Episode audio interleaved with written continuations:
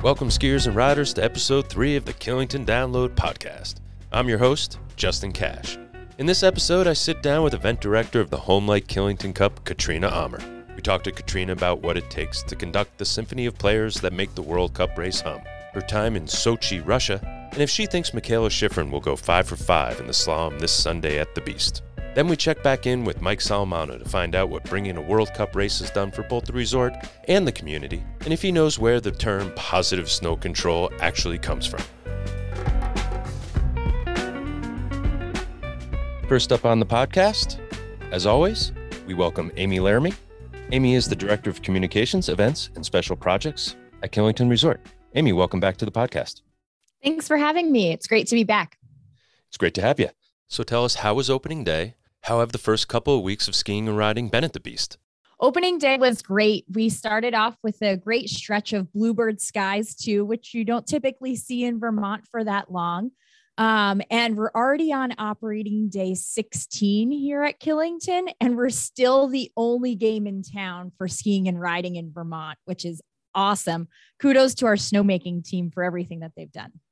Yes, big, big thumbs up for the snowmaking team.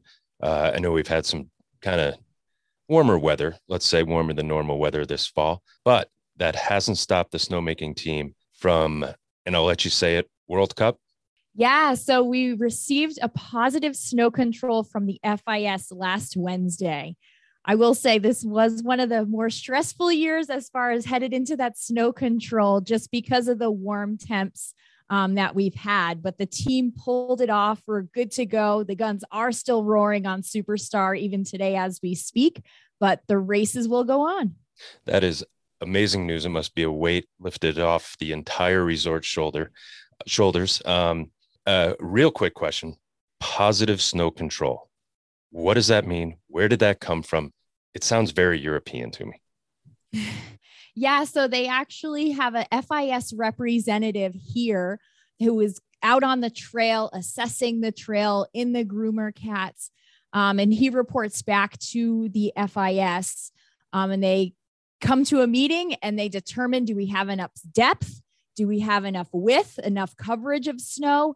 Um, and really that puts the official stamp of approval of approval for the events because as we all know, snow is weather dependent and there could be a year where mother nature just doesn't work out but she did. She certainly did and so did the snowmakers. Uh, again yes. kudos to them. If you can just give us a quick rundown on the event again you're going to need a ticket and a couple other requirements. Yeah so for this year the event is saturday and sunday. You will need to have a ticket in order to enter the venue. That's in an effort to control capacity and the number of fans coming to the event. It's a nominal fee of $5 for that general admission ticket, and it benefits the Killington World Cup Foundation.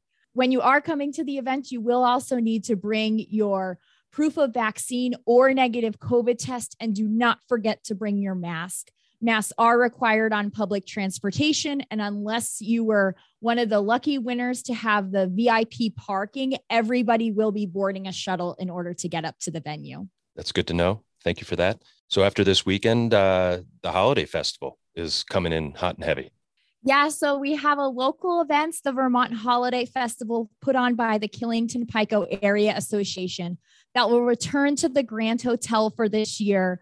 Uh, visitors get to come in and enjoy a number of beautifully decorated trees inside the grand ballroom, all from the business community.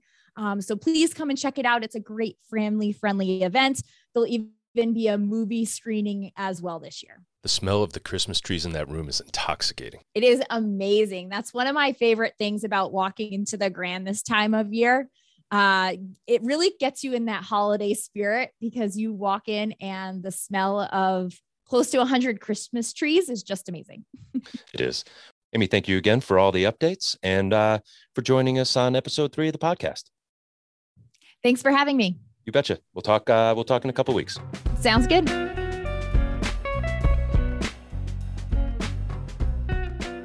Our guest on episode three is Katrina Ammer. Katrina is the event director for the Homelight Killington Cup. We're going to find out what that entails. Um, Katrina, welcome to the podcast. Thank you so much for having me. It's a pleasure. Let's jump right in. What does the event director do? Well, um, let's first start with there's quite a few directors here at Killington, so I'm not I'm specifically focusing on the World Cup race itself. Um, and so my job is to make sure everybody has what they need to get their jobs done. So a lot of what I'm doing is orchestrating the entire project, but just making sure everybody's got what they need. So, what exactly does that mean? So, you're kind of guiding everybody in, in different departments. So, if uh, if someone needs gates up on the hill, or more grooming here, or food and beverage, you're you're organizing all that. Yeah, that's a perfect way to put it. I'm guiding, I'm supporting, um, making sure that we have big uh, organizing committee meetings with all the leads for every team. So, really, in a way, I don't have to do as much work um, because we have such an amazing team here. And there are other directors. You know, Killington's got their directors, but they have so many other things to focus on than just the World Cup race. They do focus on the World Cup race a lot but they have to open a resort. They have a million other things to do too. So my job specifically is to focus on the World Cup and make sure that we get it done. So that's that means you're making sure there's obviously snow on the hill and and and the, the food and beverage and the grandstands and the, the announcers and the TV. So right. you're making sure everything is coming together. Yeah, I'm just um, helping everybody work with each other. Um, again, like I don't make snow. so, um, and we just work with the different, we have an org chart that um, from the top down starts with Powdr, Herwig Demschar, and then Mike Solimano, Amy Laramie. And then underneath that, I fall in there, and then I have a whole team underneath me that are Killington staff and contractors doing all the work. And I just need to make sure that everybody knows what everyone's doing, what we're doing. So it's a lot of planning, a lot of orchestrating, and a lot of people doing a lot, ton of work. So it, it, it sounds like a ton of work. Do you know how many people actually are working for this goal of putting on a World Cup race? Wow, that's a really good question. Um, I think we produce, I'm thinking about how many accreditation we produce. It's probably 700 that are just working on it. We That's do we produce way more accreditation because there's teams and media and all that. Sure. But just um, workforce, it's contractors, it's people building the tents, it's uh, people that work in the community that are supporting us. Our chief of race is Chuck Hughes, and guard trainers are chief of course. So we have a lot. It's a big it's a big workforce here. And when you think of all the Killington staff that's also working on it in food and beverage, in all their retail it's big. yeah, 700 people. It seems like quite a bit for Central Vermont to all come together yeah, for one right. two-day event. You know. Yeah. So so Powdr is Killington's parent company, and Powdr brings the World Cup race to Killington. Is responsible for basically everything. Killington's basically responsible for everything. That must make it a bit easier than say other events where there's maybe a middleman. Absolutely. Um, I've worked on quite a few other events and all of them have their greatness as well, but this one is the only one I think I've ever worked on where the owner actually organizes the event. So we say it's kind of an Olympic term, but the venue owner organizes the event. So they own the venue. Whereas if at other places you might have to make a special venue agreement, and it's just a little bit more complicated. It, you're right. It, there's a middleman, and it just can be complicated. So if you needed more porta potties or yeah, more snow, yeah. you'd have to negotiate all that. But here, exactly. Killington just takes yeah. care of it. Yeah, and the, their team is really focused on this, and they're passionate. And Killington's really great at organizing. They're professionals, and um, so we're. It's myself and a small team of contractors that have a lot of experience just specifically for World Cup. Mm-hmm. So we just come in and take care of all the intricate details. A little inside knowledge. Yeah, yeah. and help them teach them, help them set up for success. Must so. be must make their life much easier.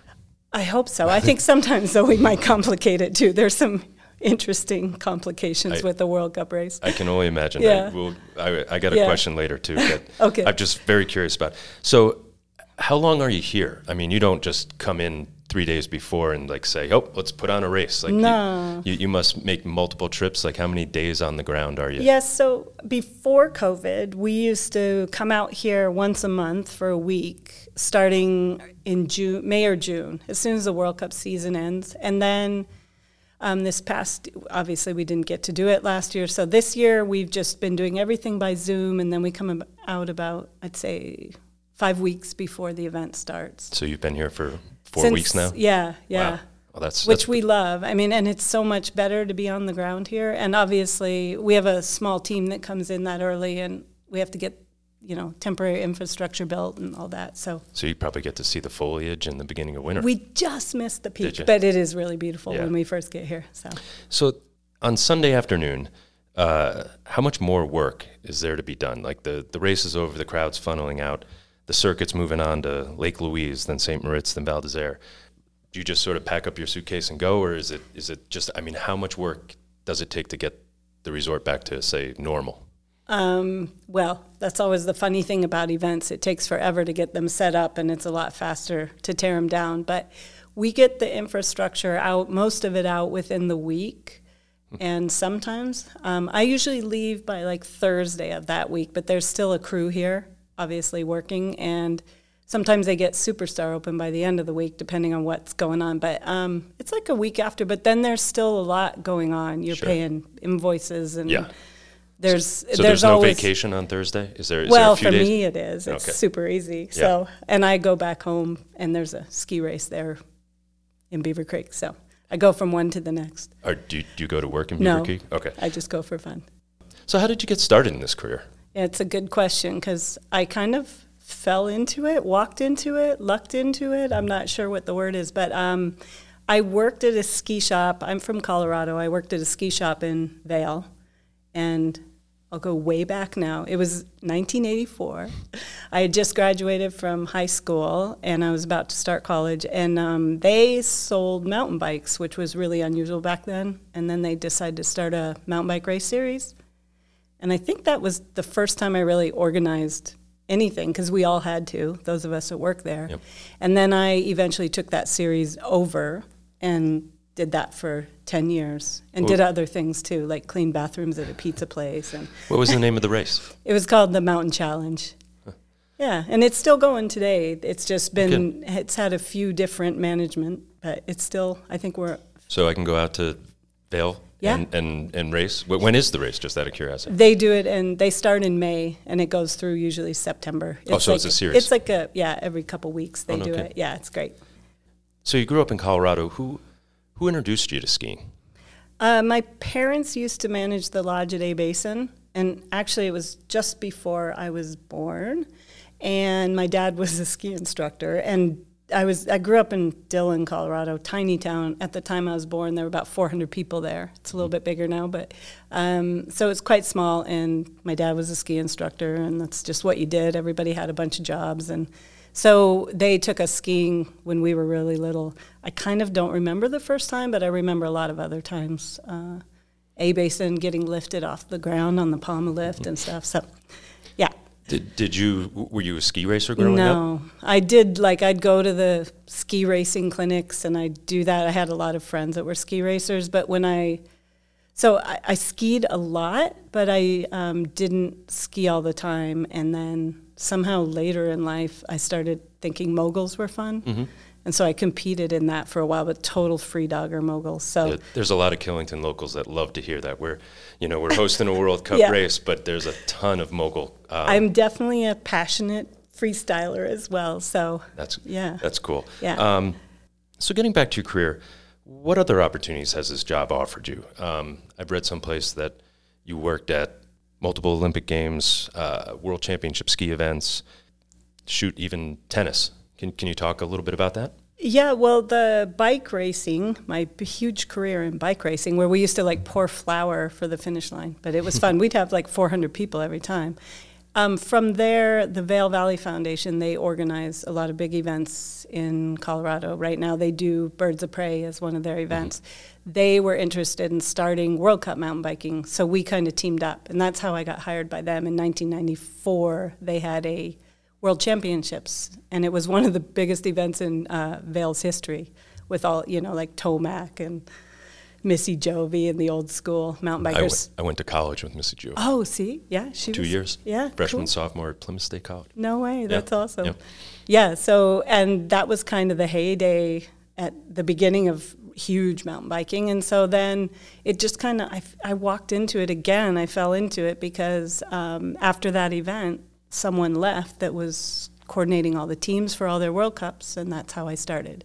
And so I worked there for 13 years, and in 2007 got an opportunity to go work in Vancouver for the Olympics. That must have been amazing. Yeah, and interestingly enough, Herwig Demschar, who hired me here. Yep, he's the CEO of the local organizing committee, or, or he's the I, chairman of the board for the local board. organizing committee, and he has a different title for Powdr that I should probably know, some sort of senior vice president. Sorry, Herwig. Um, but anyway, he's the one who contacted me for Vancouver as well, just interestingly enough. So then I went and worked there um, in, through 2010, through the Olympics and Paralympics. And then I had a little break and then decided to go there. It was either go to London for the Summer Olympics or Sochi for the winter, and I chose winter. So you were at Sochi? I was at Sochi. So how long are you on the ground in Sochi? Like well, I was there for almost almost three years. I want to say two and a half years. Okay. I lived there. I lived up in the mountains from the beginning, but we'd go to Moscow once a month. Wow. That's where the head office was. We were kind of isolated. But for me, people thought it was crazy. People from Moscow thought, how can you live in that small town? I was like, well, where I'm from, this is kind of like it was when I was a kid. But then they did, you know, massive construction. So how was your Russian? It was bad.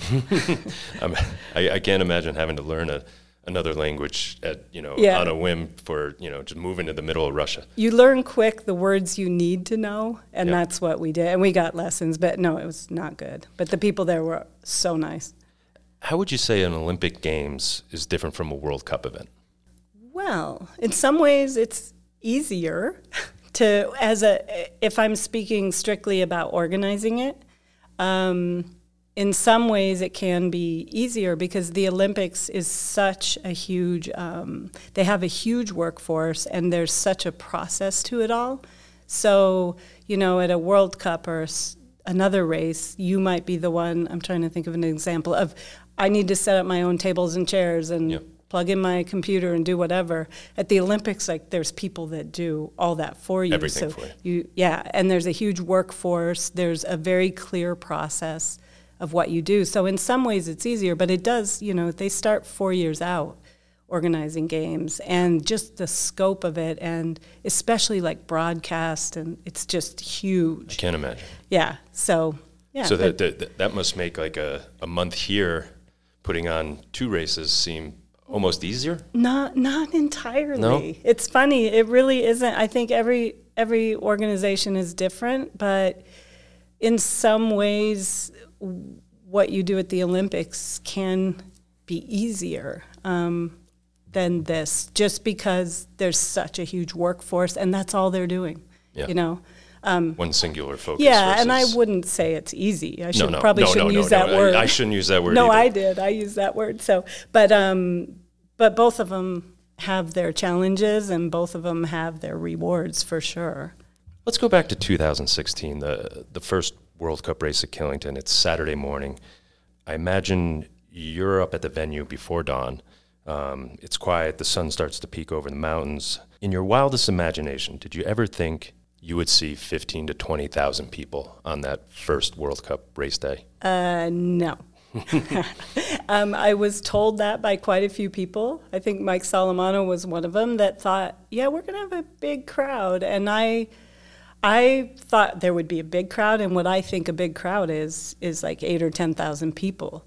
Um, the Olympic venue I worked at in Vancouver, actually, our capacity was only seven thousand. Mm-hmm. That's all that would fit. But yep. um, so I was thinking, oh, that would be great. And then when they kept coming and kept coming and kept coming, so um, it was awesome. Like it was unbelievable. And luckily, we had all planned for that because we kind of had a little wager going, like a not a financial wager, yeah, but a friendly a wager. friendly wager going um, of how many spectators, and everybody picked different numbers. And uh, I, I can't. I think it might have been Mike Solimano that had the had the big number. Had the big number, and it was right. And it was it just that atmosphere is just unbelievable, and the fact that everybody's coming to cheer on everyone that's there. Um, the spectators here are super knowledgeable about ski racing and they cheered for everybody. They were so keen to have ski racing back in the East that it was an incredible atmosphere.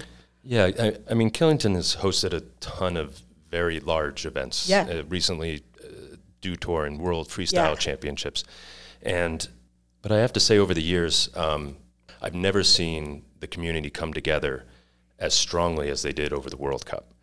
From the from the guy that was checking you out at the grocery store to the to the bartenders and the waiters and waitresses, everybody knew it was coming. Everybody was so excited, and they all came out in force to support the racers. Um, you must have felt that Yeah, we totally did. And we were coming out that summer, and um, I hadn't been here for years and years. And so we were in some, a couple restaurants or at the grocery store, and it wasn't, they had no idea who we were. We have no idea who they are. But you could hear people talking about it, or we would have people tell us things like with Herwig, they would tell us things that they knew about the World Cup and what was going to happen and when it was going to happen. It was unbelievable how many people knew and knew some pretty good details about it too, which I loved. And they were all super passionate about it. So, um, and it still seems that way. It feels like the whole, for me, the whole community and the whole state is behind Sure. it. It's really nice to have that kind of support. So I, I believe what truly makes this event so special is is the community and, and and even more so the fans that attend. You know, a lot of them are local, but a lot of them travel from all over New England to, to cheer on the racers. Um, but over time, you would think that number would decrease a little, just just over basic fatigue. Like, oh, I've been there, I've been there, but that's not the case. The community comes out and rallies. The the ski community, ski racing community, come out and rally, comes out and rally. Um, h- how is that? H- how is the Vermont fan different from say fans around the world? Oh, that's a good question. Um, well, there's a lot of them that come from far and wide, and I think, you know, I can't really speak for everyone in the rest of the world, but what I've noticed here is that they're very educated about ski racing. So many of them know about ski racing, and there's so many ski racers in the East. I think for U.S. Ski and Snowboard, its Eastern Division is their biggest membership. I didn't know any of that when I first started, but I was so impressed with how many people knew so much about it. And then the other thing is all the the clubs around here. We did the parades the first year. We can't do it this year. We will be recognizing VARA's 50th anniversary though, but we can't do the physical parade this year. But I, I was so amazed at how many clubs and how we had a thousand kids come out I was there just that for f- the parade Yeah, that first year they were one after the it other. was you know, so cool and Yeah. they were so excited and uh, it was just great and i know that like some of the european broadcasters that were here heard about it and they're like well what is this? And when they saw how many there actually are. And i think that's what impressed the europeans a lot too is how many spectators came out how knowledgeable they are. Because i don't know if you come to killington if you have never been here and drive up the access road you might not think it's going to have 20,000 spectators. yeah, you, you come up that last little pitch, and all of a sudden you see the grandstands It's and so the cool. and the head or the lower head wall is Yeah. superstar, and it's the energy you can feel it the Yeah. minute the minute you get out of the car or the bus. Um, It's so fun. Uh, so speaking of the energy, the energy, and, and you touched on this uh, earlier in a question that the the fans that come to Killington show up for the first racer out of the gate, and Yeah. they stay till the last, you know, Yeah. racer out of the gate, you know, um, or or you know the first run, the fortieth, fiftieth racer, they're they're Exactly. staying till see see everybody. Um, from the athlete's point of view, what does that do for them? Oh, it does so much for them. And you can only imagine what they've gone through this past year without spectators. Um, and so having spectators slowly but surely coming back is a huge thing. And it does so much for all of the athletes. And I know that it's a reason that they love coming here. They can't believe, I think they were the same way. They drive up the road and, like, okay, this will be interesting. It's kind of quiet the first day they get here, and then it just blows up. Yep. And I think um, on the FIS tour, after our first year, the second year we had held the race, there's some sort of polling survey that is done within the FIS, and we ended up in the top three of all the women's races just in our second year. Just in the second year, And I think a lot of it has to do with the fans, the spectators, the fact, you know, that's really important for the fists.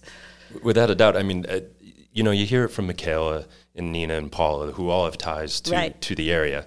So that makes sense. You know, oh, we love coming back. This is amazing. We get this, you know, race World Cup in the same state that we went to either high school or college. And Right. uh, but then you ask some of the foreign racers, you know, uh, a racer from Japan I talked to a couple years ago. She's, oh my God, I love this. This is amazing. Or, or Russia or who, wherever. And, and it's, uh, it's really cool to see the excitement um, the fans give the athletes and, and how Yeah. much the athletes love the excitement from the fans. Right. Yeah. And again, I keep saying it, but it's a very educated crowd, so they know who these people are. You know, these Sure. people are heroes in a lot of places in the world. And in the U.S., it depends where you are, but here, people know exactly who they are.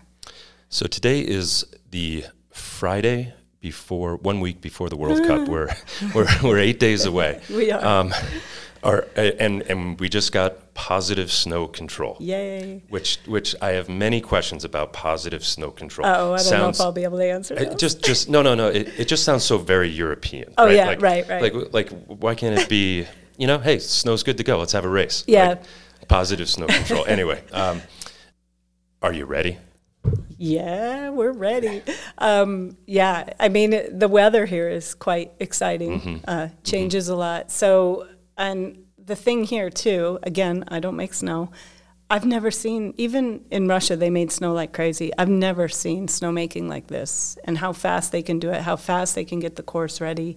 I think that's another thing about being here is there are so many experienced coaches and ski racers here that can help prepare the course because that's you know it's one thing you got to make all the snow but then somebody's got to prepare it Um, I, I was very surprised about how much grooming yeah goes into the slope, and and, Yeah. and they don't even let the groomer that grooms the slope touch Exactly. other snow. That's how serious they take this as wild. They have one groomer that drives supplies up, and then there's a dedicated groomer for the slope that picks up those supplies and moves them around. The the level of detail is amazing. yeah and that i mean that's a huge amount of coordination on the hill and a lot of experience and so yeah critical critical experience on that blue ice or whatever it is that I have stories about the ice too. No, Yeah. no way. I think I saw fish swimming underneath. them, I'm but that's- sure, yeah. Um, but that's another reason the athletes love it. The surface is amazing here that they prepare. So That's that's Yeah. that's good to hear. Kudos to the snowmakers. exactly. Um, what's left to do? You have eight days. What, what what's on your plate the next eight days? Oh, let's see what's not on our plate. I, I think we're at that point where we are obviously we're we're we just moved into our headquarters at the Grand Resort and there's constant communication with all the teams that are coming and switching rooms and doing this and that. Up at the finish area, they've built all the tents, they've built the grandstands, and now they're loading in furniture. So we're kind of at what you'd call at the Olympics, they have all these stages. We're at the load in stage Okay. um, right now, and obviously they're working super hard on the superstar, super hard on the superstar Yeah. course, getting that prepared. And there's a whole group of, um, a lot of them are volunteers. Most of them are volunteers that help prepare the course. When do the racers arrive?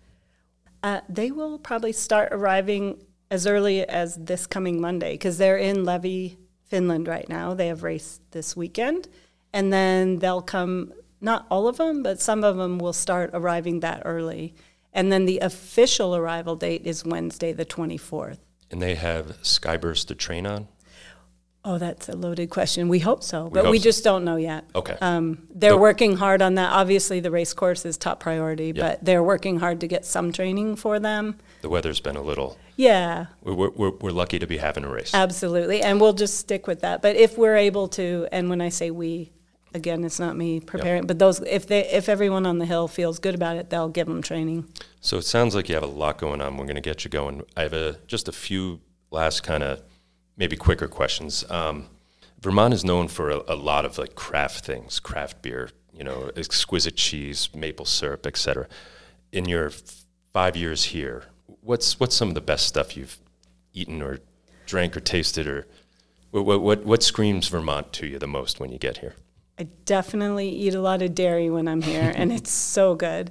Um, oh gosh, that's a hard question for me because everything is so good. Everything's so good and fresh. I like uh, Shacksbury cider. Oh, I should, probably shouldn't be like No, no, that's fine. Um, but no, I, d- I just enjoy like when you go out, there's just good food, nice things, things that are local. Um, I think that says it perfectly, like local stuff. You know, yeah. like some other cities, say out west, become very homogenized with you know it's it's a chain store, it's a chain store, Right. and and here you have little hole in the wall places. That oh yeah, I Vermont absolutely love special. that. Yeah.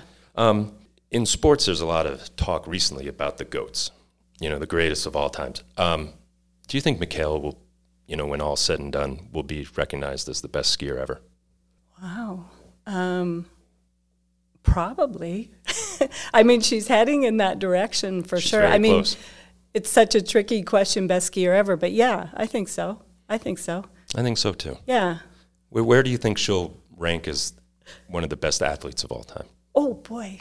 Um, she's de- she's already up there. Sure. yeah, yeah, if she isn't already, I Yeah. say. Yeah. Um, oh, I'd say she's in. Well, I don't. I mean, we're, we're talking Serena Williams, Michael Jordan, Tiger Woods, you know, like the best I'm going best with of the top best. ten, I, could, top five, I, I think there's a, top two. you know, I mean, a she's- top five, yeah. top 10, definitely. I think there's an argument for top five. Yeah.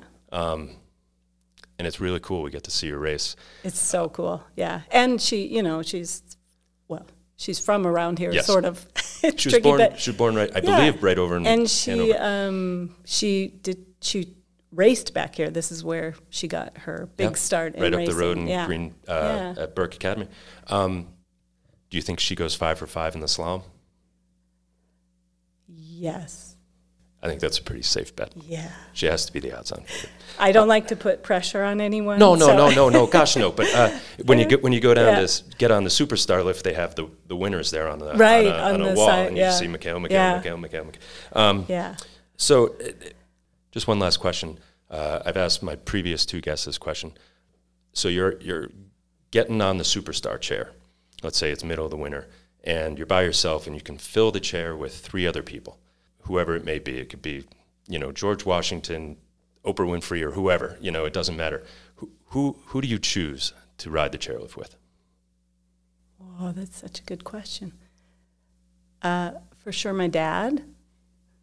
He he's the one that got me into skiing, and he would be so happy to be on that chair. Sure. Uh, my brother, and who is the other one? And my mom. There you go. Is that too easy? I am I am now three for three with Mike Solimano, his kids, uh, Tim Rosnan, his kids and his wife, and now we have more family members. It's a fam. Skiing is a family It affair. It really is, and it's usually how it all starts, Sure. right? Yeah. exactly. Well, Katrina, thank you very much for your time. I know you're very busy. You have a lot to do. Um, you and your teams have a lot to do. Uh, I just want to say thank you for taking time out of uh, a very busy schedule to come talk to us and the Killington community. Thank you for being on the podcast. It is my pleasure. And like you said, when you said teams, um, really, I can't really take credit. We have such an incredible team here. And I genuinely, from the bottom of my heart, mean that. The team and the community, and everybody's working so hard to make this great. So um, come out on the weekend. Come cheer us on. We definitely will. We'll be coming out. We're going to be cheering on everybody, and we're going to be cheering on you and your teams to do a fantastic job. Let's hope for some great weather, and uh, we'll see you. We'll see you up at the World Cup. See you there.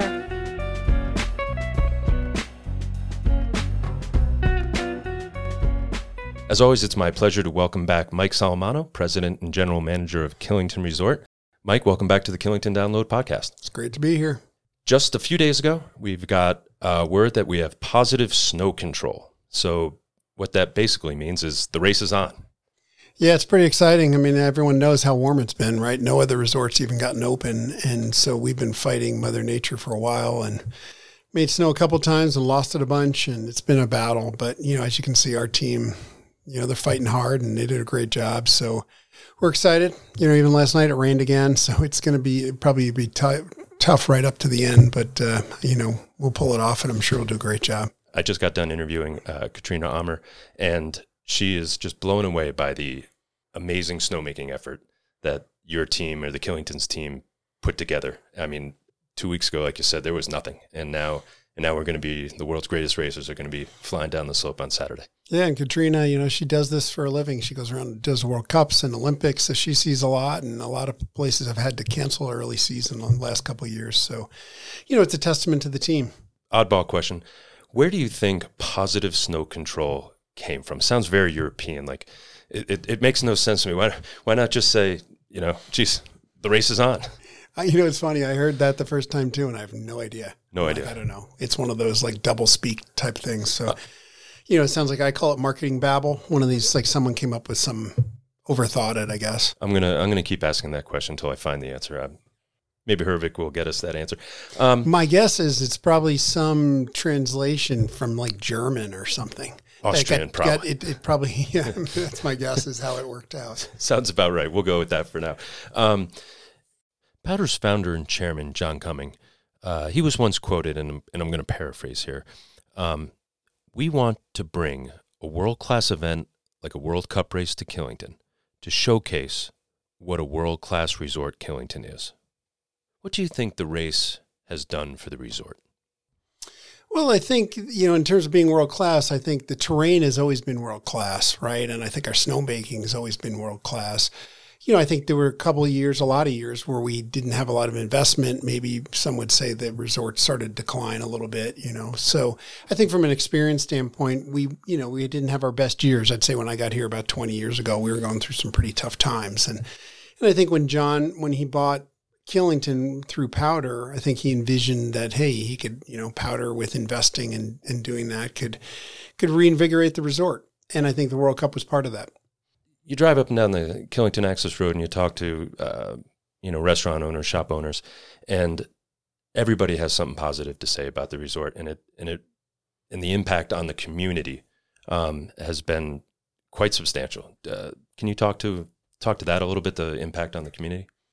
Yeah, I mean, I think when people first heard we were going to do a World Cup, I mean, I think for a lot of people, they probably didn't even know what that meant, right? Everyone's seen ski racing on TV, and it's like, what does that mean? Okay, cool. We do a bunch of events, right? We've done the Dew Tour, we've done different things, and and I think until people saw started to see the venue get built and said, "Wow, this is like a whole nother level." And I think that, and then that first year was pretty magical. It was a year similar to this year where the weather was pretty tough, right down to the wire, where we weren't sure we were going to be able to pull the event off, and. Uh, you know, I think people came in and the crowds were huge and it was just, they kind of blew all of us away, to be honest. I mean, sure. I wasn't even expecting it to be that amazing. And, you know, it just had such a great feel. And, and I just think also for the local community. And it's not just the business owners or people who live in town. I mean, we have so many second homeowners that have, you know, been Killington skiers forever, and they just take such pride in this place. And I think that for all of them, they're like, "We did this," you know, like, like they didn't do anything, but you know what I mean. It's cool because they did, right? They're yeah. they're participating and sure. feeling that bond, and that part's that's one of the cooler things of running a resort like Killington, where people have just such a passion for it. It's pretty pretty amazing. I think the ski racing community as a whole, especially New Englanders, uh, Katrina talked about this a little bit. Um, how they come from all over upstate New York, New Hampshire, Maine, anywhere there's a ski club, they're here to watch this event. That's that's got to be pretty cool as as a resort to be able to bring you know eh, basically a Super Bowl of ski racing to you know a small small town in central Vermont. Well, and of course, everyone's always comparing, you know, East Coast to the West Coast, and you look at some of the events they've done out in Colorado or in other, other Western areas, and you know, they're getting a couple thousand people, right, yep. for a really successful event. And then we pull off this event with 15, you know, 18,000 people.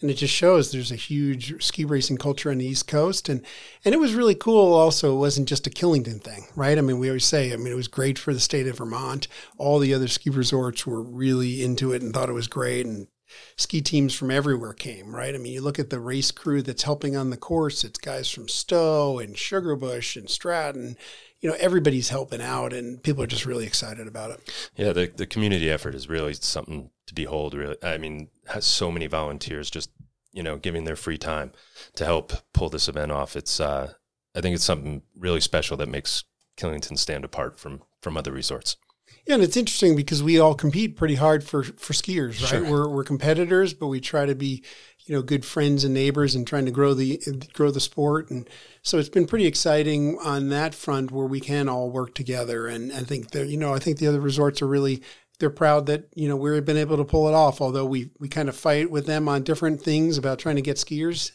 but I think you know they they know it was it's good for skiing to see that many people here and and, and you know taking pride in the event. Sure, it's a, it's okay to it's okay for every ski resort, whether you're a Vail based resort or or a Powdr or a or an Alterra, to to maybe sometimes pull on the same oar, or the same boat to get kind of skiing going in the right direction. Yeah, and then you know, part of Ski Vermont, you know, that's an association of all the resorts in Vermont. We we do a lot together, and we work hard together. And I think, you know, it's different than a lot of industries where we do actually work together, right? If somebody's lift goes down and we've got a part and they don't have it, you know, we're not like, hey, we've got a part and you you know you're yeah. you're screwed. You know, we that's, we send a team up to go help them, sure. right? That's kind of what happens, and that doesn't happen in a lot of industries. So that's a pretty neat thing. Um, completely shifting gears, I asked Katrina this question when all said and done, do you think Mikaela Shiffrin will be the greatest ski racer of all time? Boy, I mean, after you see what she's done every Sunday here, it's hard to it's hard to believe she wouldn't be, right? I mean, it's almost amazing. I mean, I think every year you're like just hoping you're like, oh my God, she's got to win again, right? That's just what she does. I mean, it's a lot of pressure on her. But like you know, last year or I mean, two years ago when we did it, and thinking, wow, at some point, you know, how many times can you do that? I mean, I think the challenge with ski racing is it's just so difficult, right? If you're like the number one or two person in a lot of sports, say tennis or golf, you know, you got a lot of chances to kind of redo a shot. But I mean, you know, when you're doing something like ski racing, you know, you you only get two two runs, and they both have to be perfect to win. So the fact that you can do that even here four times in a row, and, and obviously her record everywhere else is amazing. Sure. But I mean, everyone's just expecting it. So it's sort of like if she came in second, it'd be like such a disappointment. I mean, that's a tough thing to live up to. I, I can't imagine that kind of pressure on a day to day basis. If you make one tiny mistake, it's one one thousandth of a second. That might cost you first to third. You know, I, like that's that's the margin of error that we're talking about here. But I mean, overall, I mean, she could go down as one of the greatest athletes of all time. You know, I think for at least for the East Coast, I feel proud that the Killington events, you know, helped bring that more to light, even for you know the U.S. market, right? Obviously, uh, ski racing is way more popular in Europe, but I think we've done a nice job to to get a lot of people in this market even more excited about it. I think people are watching that, and you know, we weren't sure when we first started the event how many people would really show up for ski racing, but you, as you mentioned, people are driving from upstate New York and they're coming from everywhere, and that's pretty. It's pretty awesome. I mean, I guess that's what I was trying to trying to say is that how cool is it that on Saturday and Sunday, we're going to be able to watch who might arguably be one of the greatest athletes of all time at their discipline race right here down Superstar. And next week, I can get on that lift and go ski that trail. That's that's just really cool. Yeah, and I think for a lot of the young girls, I mean, to me, that's one of the cooler things, right? Sure. That they get to see these great women athletes, and then they're like, "Hey, I just, I literally just, I just went, went down that trail last week. I'm going down that next. That's my home mountain. I mean, and that's pretty remarkable. Do you think Mikaela will go five for five on Sunday? No doubt. And I think what also makes the event so cool on Sunday, especially, is everybody stays it's not like a lot of games or sporting events you go to where people start bailing out. Right, you have to stay to the last racer because it's always Mikaela. So well, the just the, the pent up, everyone is just crazed, just like half nervous, and everyone wants her to win, and that's just so exciting. You can just feel it in the crowd. So that's pretty neat. And you know, in Vermont, we don't get we don't have a lot of live sports, so that's pretty neat to see. I mean, I mean, even the the first run of both the giant slalom and the slalom, you know, from racer thirty to 60, 70, 80 and the fans here at Killington, they stay till that last racer comes down, and they applaud as loud as they do for the first racer as the last racer. But uh, to your point, Mikaela coming down, the roars are deafening. The the hair on your arm stands up because you just want her to win so badly. Like you really have to wonder if there's an energy pulling her down the mountain. Yeah, and I think the other thing that's interesting, you know, the FIS does some get some feedback from all the coaches and, and different um, athletes, and, and they rank the venues and the fact that you know we've just started doing this World Cup and uh, we ended up ranking in the top three, which is pretty remarkable if you think about it. Some of these some of these venues in Europe have been doing it for decades, and they're really putting off pulling off some pretty amazing events. And the fact that we could be in the top three is is very remarkable. It makes you know me proud of the team. Katrina spoke to that. She said after year one, Killington was ranked three in in the whole entire you know World Cup circuit. Like that, I think again that speaks volumes to the community and the fans, and in the in the in the job your team does. The other thing is, before we did the first year, uh, several of us went over to Solden and went to a World Cup and got to see what it's like. And and that place is just remarkable, right? It's up at the top of the mountain, and they actually have a whole venue that's pretty much just for the World Cup race. They've built buildings and grandstands fixed there. They use it just one weekend for a World Cup event. That's how into it they are. It just sits empty the rest of the year, which okay. is which is remarkable that we're even competing with somebody like yeah, that. Yeah. So the World Cup, obviously a, a huge success, and it and it brings the community together for Thanksgiving weekend, and people look forward to it. It's on the it's on their calendar, but I think it extends even beyond that. Um, you know, it, it extends to the whole winter and, and bleeds into summer and fall. Can you speak to how the World Cup has had an effect on on Killington as a year round uh, destination?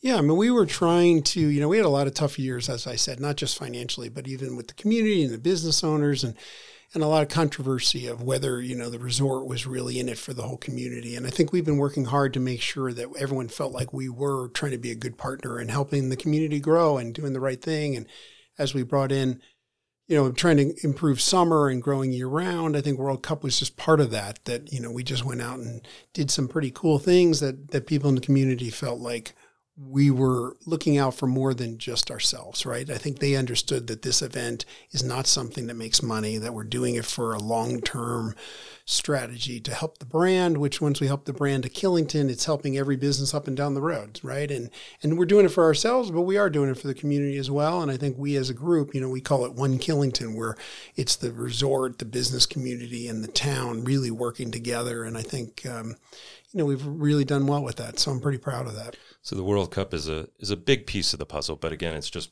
one one piece of a of a large puzzle, kind of bringing the community and the resort together to to make everybody better.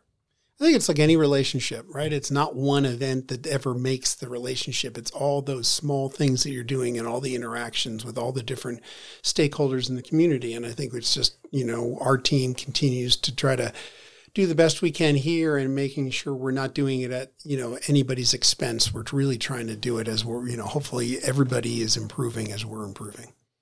Well, Mike, I for one can't wait for Saturday and Sunday. Uh, I look forward to it very much. I hope you have a wonderful Thanksgiving. If you can break free from uh, the craziness that's going on here at the resort, uh, to have a little family time in Turkey. Thanks again, as always, for coming on the podcast. I'll see you all out on the hill. Ladies and gentlemen, that does it for episode three of the Killington Download podcast. We hope you enjoyed our conversation with Katrina Ammer. If you have, do us a favor and consider subscribing. As always, you can get all the latest happenings at the Beast through the Killington app for your phone. If you haven't downloaded it already, make sure you do. Also, make sure you follow Killington on Facebook, Twitter, and Instagram for all the fresh content. I have links to all that and the app in the show notes below. I'm Justin Cash. Thanks for listening, and we'll see you at the Beast.